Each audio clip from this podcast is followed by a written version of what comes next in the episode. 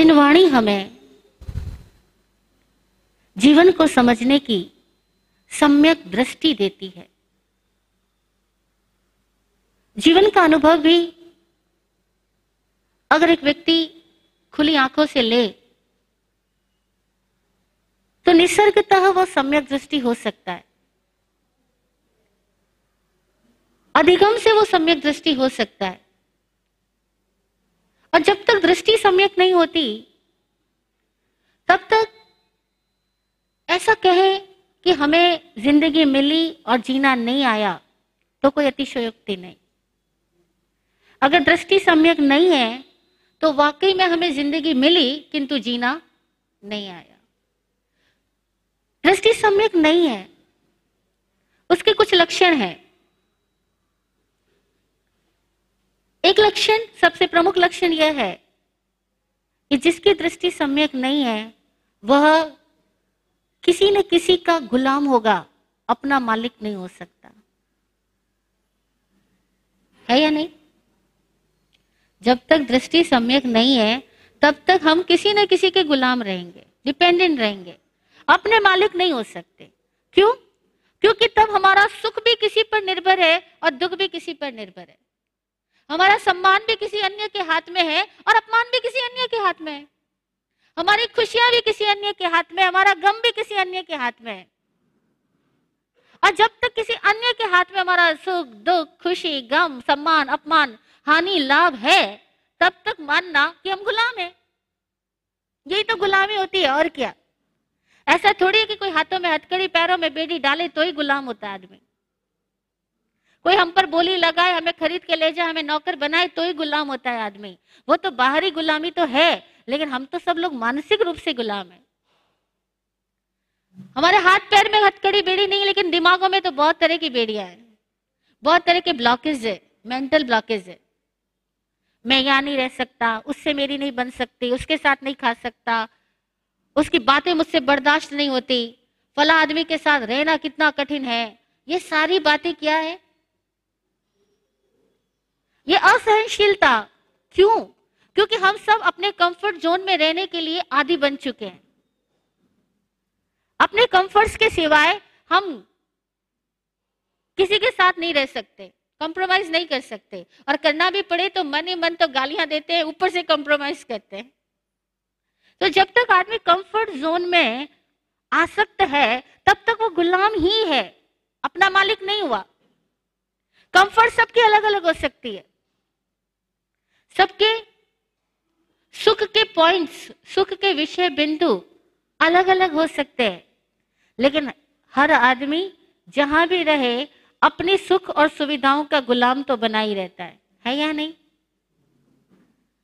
क्या सम्यक दृष्टि ऐसा नहीं होगा? नहीं। सम्यक दृष्टि ऐसा नहीं होगा। सम्यक दृष्टि में सुविधाएँ भले रहे, लेकिन सुविधाओं की गुलामी नहीं रहती। ज़िंदगी में सुविधा हो या ना हो, उसके भीतर किसी प्रकार की सुविधा की गुलामी नहीं रहती। सम्मान हो या ना हो, उसके अंदर सम्मान की आकांक्षा नहीं रहती। उसकी ज़िंदगी में बहुत कुछ प्रॉफिट मिले या ना मिले, लेकिन लॉस का भय नहीं रहता। लॉस का भय नहीं रहता तो सम्यक दृष्टि है। अभी हम सब लोगों के भीतर क्या रहता है? लॉस का भय रहता है, प्रॉफिट की कामना रहती है। अपमान का भय रहता है, सम्मान की तमन्ना बनी रहती है। वियोग का डर सताता रहता है और संयोग की कल्पनाओं में आदमी खोया रहता है कि बस मेरा मिलन होगा, मेरे को अच्छी अवस्थाएँ मिलेगी, अच्छी व्यवस्थाएँ मिलेगी, अच्छे लोग मिलेंगे, जिसे मैं चाहता हूँ वो मुझे मिलेंगे। इन कल्पनाओं में आदमी है, तब तक वो सम्यक दृष्टा नहीं है। सम्यक दृष्टा व्यक्ति का एक प्रमुख लक्षण हमने बताया कि उसमें किसी प्रकार की दीनता किसी प्रकार की हीनता, किसी प्रकार की गुलामी नहीं होती। अब वो गुलामी सबसे पहले हम पहचाने कि हमारी गुलामी किस कारणों से होती है। हमारी गुलामी सुविधाओं की लालसा की वजह से होती है। जो व्यक्ति जितना सुविधा का लोलुपी है, वो व्यक्ति उतना ही मानसिक रूप से गुलाम होगा। उसकी मानसिक शक्तियाँ प्रकट नहीं हो पाएगी। कदाचित प्रकट होगी भी तो उसकी सारी मानसिक शक्तियाँ उन जगहों पर खर्च होगी जहाँ उसकी सुविधाएँ मिलती हो। एक लक्षण। पहली बात, इस गुलामी को पहचानना भी कठिन है। क्योंकि हर आदमी अमीर होना चाहता है, गरीब नहीं होना चाहता। गरीब आदमी गरीबी का गुलाम और अमीर आदमी है या नहीं? अमीर आदमी अमीरी का गुलाम। जो अमीर हो या गरीब हो और गुलाम ना हो, उसको कहना कि उसको जीना आया। वो कह सकता है कि कभी हाथी घोड़े मिले तो क्या, कभी पैदल चलना पड़े तो क्या, कभी धूप मिले तो क्या, कभी छाया मिले तो क्या। जो दोनों हाल में रह सके, संभाव में, उसका नाम है सम्यक दृष्टि। अब अमीरी नहीं चाहना, ऐसा जैन धर्म नहीं कहता। धन आए तो ग्रहण मत करना, ऐसा जैन धर्म नहीं कहता। सुविधा मिले तो उसके विपरीत जाना, जानबूझ करके सुविधाओं को छोड़ देना, लात मार देना, सुविधाओं में कमियाँ देखना, दोष देखना, ऐसा भी जैन धर्म नहीं कहता। हालाँकि कई लोग अपने आप को धार्मिक मानते हुए ऐसा सोचते हैं कि जो ज़्यादा से ज़्यादा खुद को कष्ट देगा, वो धार्मिक होगा। क्या ऐसा है क्या?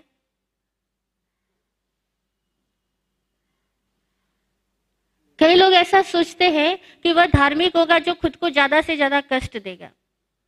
लेकिन जैसे सुविधाओं की गुलामी बंधन है, वैसे ही खुद को कष्ट देने की सोच भी एक बंधन है। क्योंकि खुद को कष्ट कोई आदमी अकारण अनावश्यक क्यों देगा? उसके अंदर कोई ना कोई तो अपेक्षा बनी होगी, कोई ना कोई तो धारणा काम कर रही होगी। चाहे उसके अंदर यह अपेक्षा बनी हुई हो कि अभी कष्ट दूँगा तो आगे मुझे सुख मिलेगा। नहीं?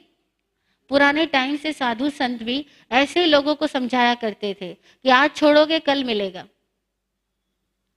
आज त्यागोगे, कल मिलेगा। अभी नई जनरेशन को आप ऐसे नहीं समझा सकते। क्योंकि नई जनरेशन को बोलो कि आज छोड़ोगे, कल मिलेगा। तो वो कहेगा कि पहली बात तो ये कि कल को किसने देखा? और दूसरी बात ये कि आज छोड़ के कल पाना ही है तो जो मिला हुआ है उसको कहीं को छोड़ना, ये मूर्खता क्यों करना? तो नई जनरेशन को आप पुराने डायलॉग से धर्म की बातों में कन्विंस नहीं कर सकोगे।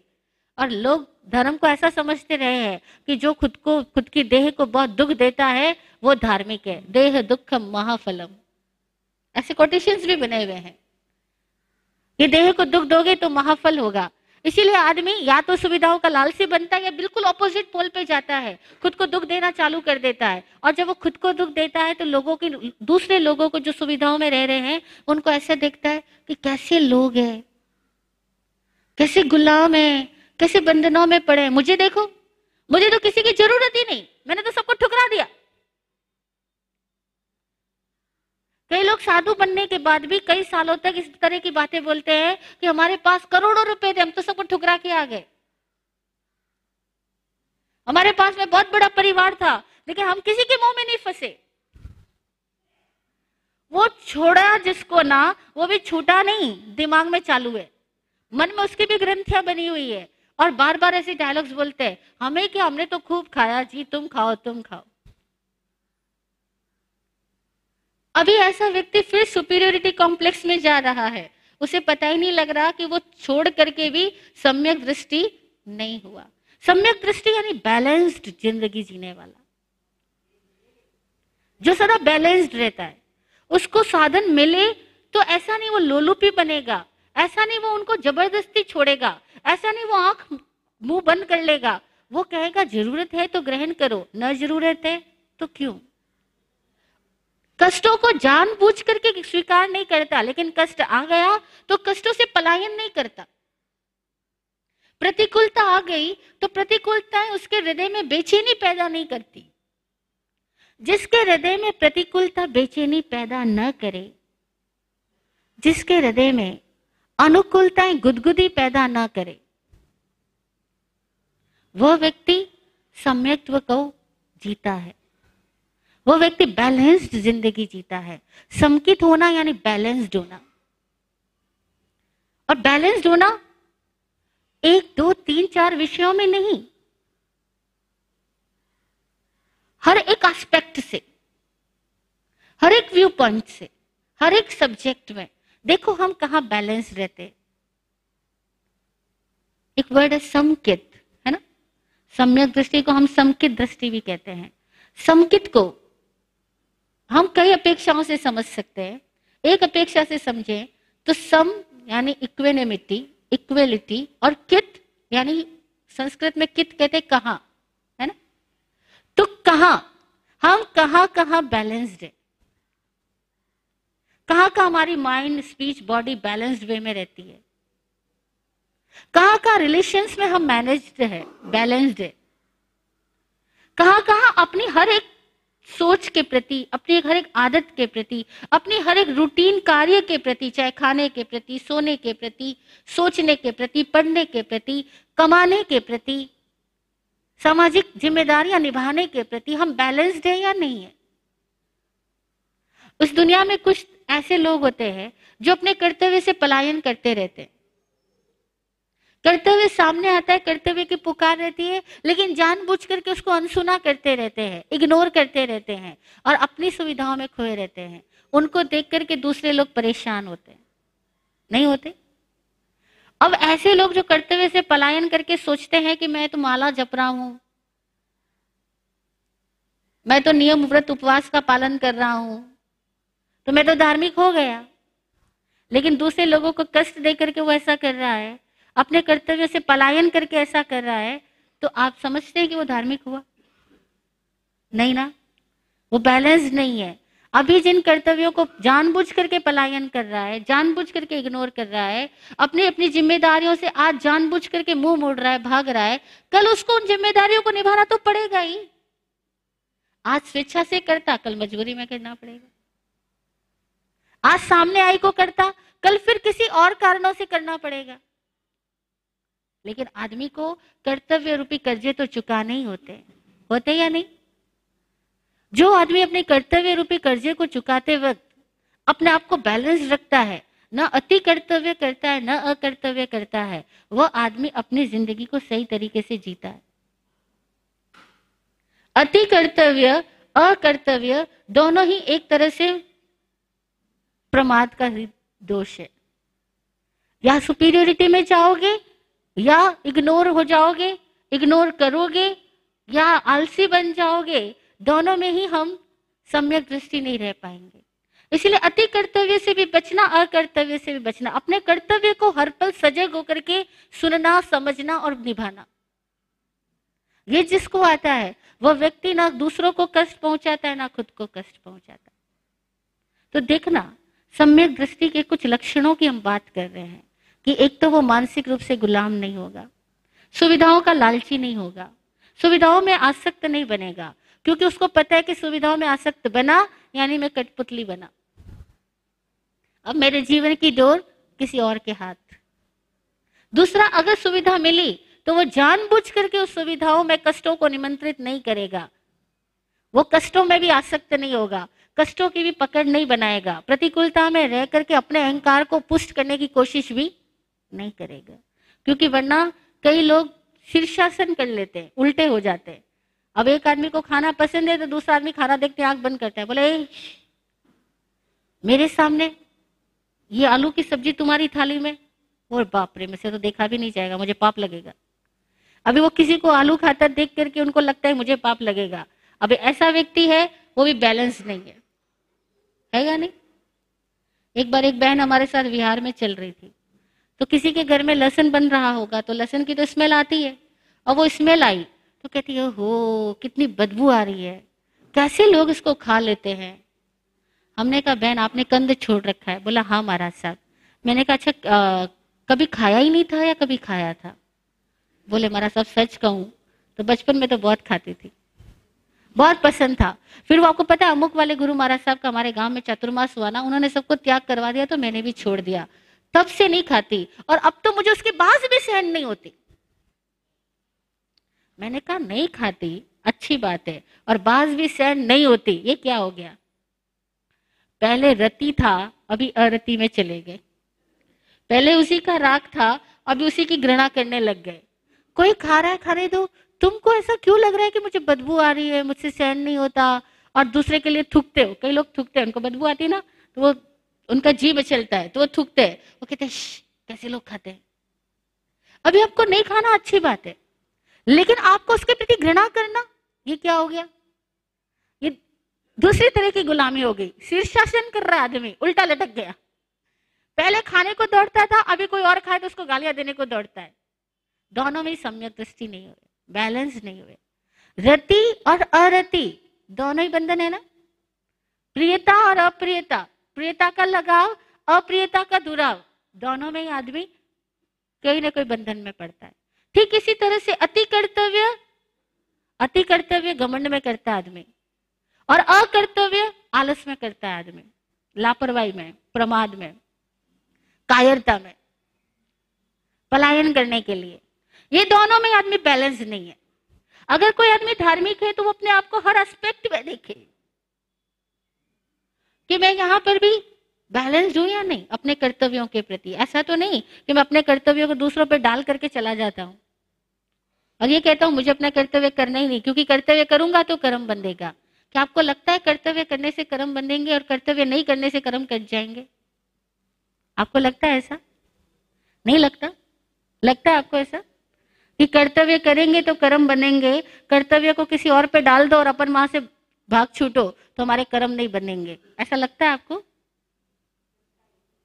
हाँ? कर्तव्य करने से कर्म बनेंगे और नहीं करके कर, कर्तव्य छोड़ के भाग जाओ। एक आदमी बोला महाराज साहब क्या करूँ? शादी कर ली बच्चे हो गए अभी फैक्ट्री जाना पड़ता है। मैंने कहा फिर नहीं जाओ तो बोले नहीं जाऊँगा तो कमाई नहीं होगी पैसा नहीं आएगा तो पत्नी बच्चे का पालन कैसे करूँगा? मैंने कहा, फिर नहीं जाओगे तो और क्या होगा कि पत्नी बच्चे गालियाँ देंगे? कि फिर शादी करके लाए क्यों थे? फिर बच्चे पैदा किए क्यों थे? मैंने कहा, फिर क्या होगा कि फिर सबकी गालियाँ ताने सुनना पड़ेगा, इसलिए जाना भी पड़ता है। तो मैंने कहा, समझो कि फैक्ट्री जाना आपका कर्तव्य कर्म है।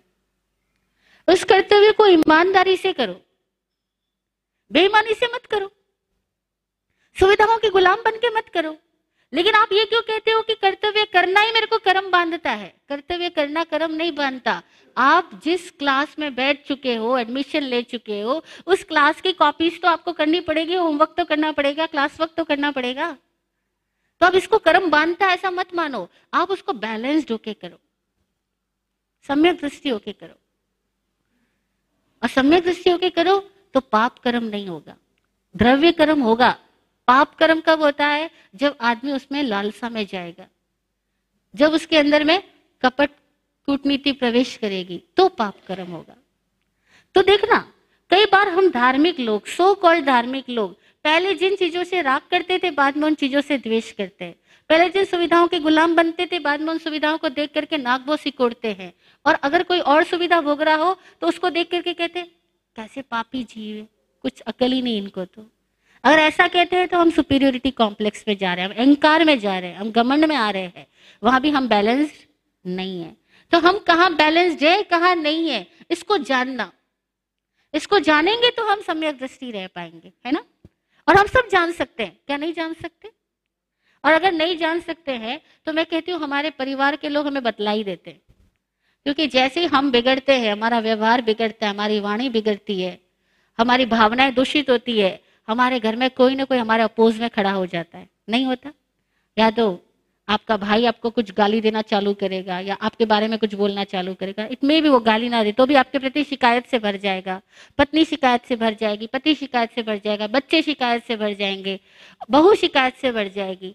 अगर आपको वाकई अपनी आत्मशुद्धि करनी हो तो अपने साथियों की शिकायतों को क्या करना? बंद करना कि सुनना? बंद तो करवा सकते हो डरा करके, लेकिन बंद नहीं करवाना। अपने साथियों की शिकायतों को सुनना, क्योंकि साथियों की शिकायत सुन करके, साथियों की आलोचनाएँ खुद के प्रति सुन करके हमें अपने आप को रिफॉर्म करना आएगा। नहीं आएगा। खुद को रिफॉर्म करना आएगा, खुद को सुधारना आएगा, खुद को बदलना आएगा, खुद की गलती पता लगेगी कि कहा मैं बैलेंस से चूका। बच्चे बताएँगे ना मम्मी कितना गुस्सा करती हो। एक तरफ़ तो लोगों को कहती है, गुस्सा मत करो, गुस्सा नहीं करना चाहिए। प्रवचन भी सुनकर आती हो और हम पर एकदम बरस जाती हो आउट ऑफ़ हो जाती हो। जब बच्चा कहे तो आपको क्या लगेगा? बुरा लगेगा? सम्यक दृष्टि को बुरा नहीं लगता। सम्यक दृष्टि कहता है थैंक यू तुमने मुझे चेताया कि मैं अभी आउट ऑफ़ हो गया था। अब से मैं अपना ख्याल रखूँगा। दृष्टि बदलते ही वे ही निमित्त और वे ही घटनाएँ। अब बुरी नहीं लगेगी। बल्कि आपको लगेगा ये सारे निमित्त तो निर्जरा के लिए आए। ये सारे निमित्त तो मुझे जगाने के लिए आए। कोई आपको गलती दिखाएगा तो आप ये नहीं कहोगे कि गुस्सा क्यों करती हो, क्योंकि तुम खराब हो, तुम शैतान हो, तुम कहना नहीं सुनते हो, इसीलिए मुझे गुस्सा करना पड़ता है। बहाने नहीं, नो बहाना। सम्यक दृष्टि का लक्षण होगा कि वो कोई भी बहाना नहीं बनाता। और बाकी सारे संसारिक लोग क्या करते हैं? वो अपने हर एक अकर्तव्य अति कर्तव्य पलायन, प्रमाद, आलस, सबके लिए बहाने बनाएँगे। कहेंगे, हम ही क्या करें? जी सुबह सुबह की टाइम हवाई ऐसी आती है कि नींद खुलती नहीं है। हम सोचते हैं कि सुबह उठ के सामायिक करेंगे। अलार्म भी भर के सोचते हैं। अलार्म बचता भी है। अलार्म बंद करके वापस सो जाते हैं। फिर बहाने कुछ ना कुछ बना लेंगे कि वो हवाई ऐसी थी। अरे भैया, वही तो हवाई थी। ध्यान में भी मदद कर सकती थी। लेकिन नींद लेने वाले को वो हवा नींद में मदद कर रही है। है ना? और हम जानबूझ करके बहाने बनाएँगे। फिर खुद को कहेंगे, चाहता तो बहुत हूँ कि जल्दी जागू, पर क्या करूँ? जागा ही नहीं जाता है। अभी वो जागता है, अलार्म बंद करता है, वापस सो जाता है और फिर क्या कहता है कि जागा ही नहीं जाता है। और उस आदमी से पूछो, जरा सच सच बताओ कि तुम सोना चाहते हो तो सो ही जाओ ना। फिर मन में द्वंद क्यों पालते हो? कि नहीं, जागना चाहता हूँ और सोना भी चाहता हूँ। द्वंद क्यों? है या नहीं? हम बहुत सारे लोगों में देखते हैं कि उनमें हर एक चीज़ को लेकर के द्वंद होता है। द्वंद समझे ना? डबल माइंडेड हम लोग डबल माइंडेड रहते हैं। कभी कहते हैं, खाऊं कि नहीं खाऊं? उपवास करूँ कि नहीं करूँ? अच्छा रहने दो ना, उपवास करूँगा तो दवाई छूट जाएगी, फिर डॉक्टर ने मना कर रखा है। ठीक है? फिर आपके पड़ोसी उपवास करेगी ना तो बोलोगे, तू बहुत अच्छी उपवास करती है। मैं तो बहुत करना चाहती हूँ, पर मैं कर ही नहीं सकती हूँ। अथवा कहेंगे क्या करूँ? पापी जी हूँ, खाना पड़ रहा है। नहीं खाना चाहते हुए भी खाना पड़ रहा है। अपने आपको कोसते जाएँगे और खाते जाएँगे। तो फिर डबल माइंडेड क्यों? खाना है तो खाओ, नहीं खाना है तो मत खाओ। लेकिन जब खाना नहीं तो ये कहना कि मैं तो खाना चाहती नहीं हूँ, पर क्या करूँ? मतलब हम सब लोग बहाने बनाते हैं द्वंद्व में रहते हैं। और जितना द्वंद्व में रहते हैं, उतना ही चित्त की शांति को छोड़ देते हैं। उतना ही स्पष्ट नहीं होते, सरल नहीं होते। स्पष्टता लाओ ना। आपको डॉक्टर ने मना किया, आपको दवाई लेनी, आपका शरीर साथ नहीं दे रहा, आपको भोजन करने की आवश्यकता है। आप कर लो, लेकिन भोजन करने से गिल्ट पैदा क्यों करते हो? भोजन करने से जो आदमी गिल्ट पैदा कर रहा है, यही आदमी जिस दिन भोजन छोड़ेगा, त्याग करेगा, उपवास करेगा, पचकान करेगा, तपस्या करेगा तो वो कहीं ना कहीं देख रहा, ईगो में भी जाएगा। वो कहेगा, देखा, तुम लोग क्यों नहीं करते? कर लिया करो। जब मैं कर सकती हूँ तो तुम क्यों नहीं कर सकते? और वो ईगो से भरेगा। गिल्ट वाला आदमी ईगो में जाएगा ईगो वाला आदमी गिल्ट में जाएगा। सम्यक दृष्टि क्या हुआ? Balanced no guilt no ego no inferiority complex no superiority complex जैसा है अंदर, वैसा है बाहर। इतनी स्पष्टता चाहिए हमारे में। और हम सब हो सकते हैं स्पष्ट। लेकिन हम लोगों को अपने अंदर एक आइडियल्स इकट्ठे करने की आदत पड़ गई। आदर्श वाक्य बोलते जाते हैं और प्रैक्टिकल वैसे होते ही नहीं है तो हमारे अंदर एक गिल्ट पैदा हो जाती है। हम खुद के लिए आदर्श वाक्य बोलते हैं प्रैक्टिकली हम वैसा करते ही नहीं है और फिर हमारे अंदर खुद में ही गिल्ट पैदा होती है कि क्या करें, उठना तो जल्दी चाहिए, पर उठा नहीं जाता है। क्या करें, गुस्सा तो नहीं करना चाहिए, पर जब आता है तब रहा नहीं जाता है। जानते हैं खाना तो नहीं खाना चाहिए, पर क्या करें? खाना पड़ता है। हाँ? अब ये हमारी जो डुअलिटी है, जो हमारे अंदर द्वंद है, वो हमारे बच्चों को बहुत परेशान करता है। वो कहता है, दादी, खाना है तो खा लो, नहीं खाना है तो मत खाओ। ये बार बार रो रो करके क्यों खाती हो? हाँ? खाने को क्यों धिक्कारती हो? खुद को क्यों धिक्कारती हो? ना खाने में पाप है, ना नहीं खाने में धर्म है। समकित में धर्म है। खाने के प्रति अनासक्त होकर के आवश्यक भोजन ग्रहण करना उसमें धर्म है। जागृति पूर्वक भोजन करना वो धर्म है।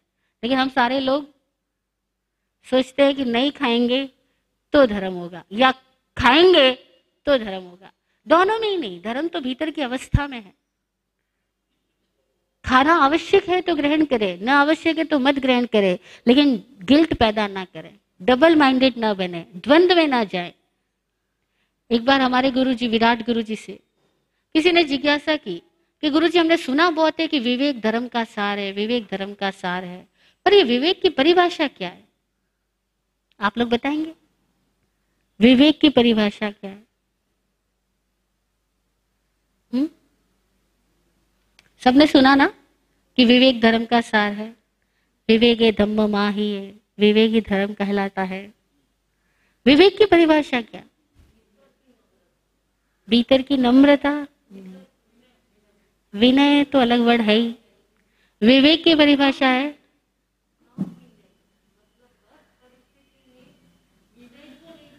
विनय को हर परिस्थिति में नहीं छोड़ना। नहीं, वो तो विनय हुआ ना फिर विवेक का। विवेक की बात हुई। विवेक का मतलब है निर्द्वंद अवस्था। निर्द्वंद अवस्था।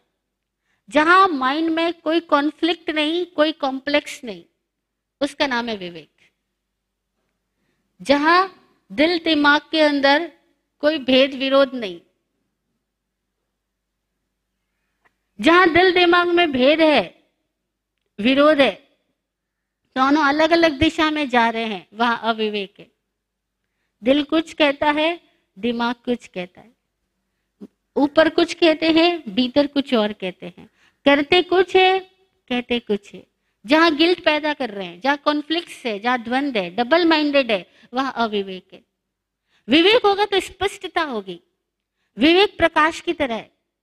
वस्तुओं को जो जैसी है वैसे प्रकाशित करेगा, बदलेगा नहीं। अविवेक में क्या होगा? आदमी भ्रम में जाएगा, द्वंद में जाएगा, कल्पना में जाएगा, औपचारिकता में जाएगा, आदर्शों में उलझेगा, धारणाओं में जिएगा। विवेक की जो नहीं है वही धारणाओं में जीता है। जो विवेकी है वो तो प्रकाश की तरह हर घटना को प्रकाशित होता हुआ खुद देखता है। हर स्थिति का सम्यक निरीक्षण कर पाता है। और ऐसा विवेक हम सबके भीतर है, केवल अपने विवेक का उपयोग करने की ज़रूरत है। प्रकाश तो हम सबके भीतर है। नहीं है? केवल उस विवेक का उपयोग करने की ज़रूरत है। अगर उपयोग करें तो हमारे सामने कभी द्वंद नहीं रहेंगे। हर द्वंद में हमें समाधान मिलेगा। घटना आएगी, परिस्थिति आएगी, हमें समाधान मिलेगा। और केवल दृष्टि को देखो, मेरी दृष्टि सम्यक है या नहीं। सम्यक दृष्टि होगी तो वो बैलेंस दिखाएगी। हर घटना में हमें बैलेंस रहना सिखाएगी। तो हम सब बैलेंस रहें, सम्यक दृष्टि बने और विवेकी रहें। अपने विवेक का सदुपयोग करें, समादर करें। अपने विवेक का रेस्पेक्ट करें। हम सबके भीतर प्रकाश है। उस प्रकाश में प्रकाशित रहें। धारणाओं के अंधेरे में ना जाएँ। कल्पनाओं और ख्वाबों के पर्दे ना डालें। कल्पनाओं, ख्वाबों और धारणाओं के पर्दे ना डालें। जटिल ना बने, सरल बने। तो हमें खुद ब खुद जीना आता है। और जीना आए तो ज़िंदगी। जीना आए तो धार्मिकता। जीना ना आए तो फिर धार्मिकता कहाँ हुई? धर्म जीवन एक ही है। जिसे जीना आया, वो धार्मिक है। जिसे जीना नहीं आया, वो अभी समझदार होने के लिए उसे सोपान चढ़ने होंगे। अभी अपने भीतर विकास करना होगा। हम सब तो धन्य भागी है, जिन्हें लगातार गुरुओं का गुरुवरियाओं का सानिध्य मिलता है। और बोरीवली श्री संघ तो वैसे ही बहुत धन्य भागी है। लगातार साधु संत यहाँ पे पधारते हैं, विराजते हैं। और आज का दिन भी मंगलकारी है। आज माँ सतीन नंदा जी महाराज साहब, सुनंदा जी महाराज साहब के चाचा गुरुदेव जनक मुनि जी महाराज साहब का दीक्षा दिवस है। तो आज के दिन की भी सबको शुभकामनाएँ। हमारे यहाँ प्रकाश मुनि महाराज साहब के, आचार्य प्रकाश मुनि जी महाराज साहब के सुशिष्य पधारे हैं। उनके लिए भी मंगल भावनाएँ। तो प्रकाश का दिन है, हम सब प्रकाशित बने। यही सद्भावना। ओम शांति ओम शांति।